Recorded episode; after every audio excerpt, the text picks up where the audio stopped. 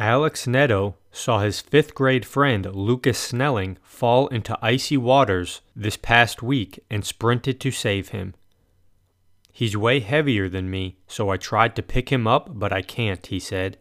Not knowing what else to do, he grabbed hold of Lucas with one hand and a fence behind him and began dragging him toward shore.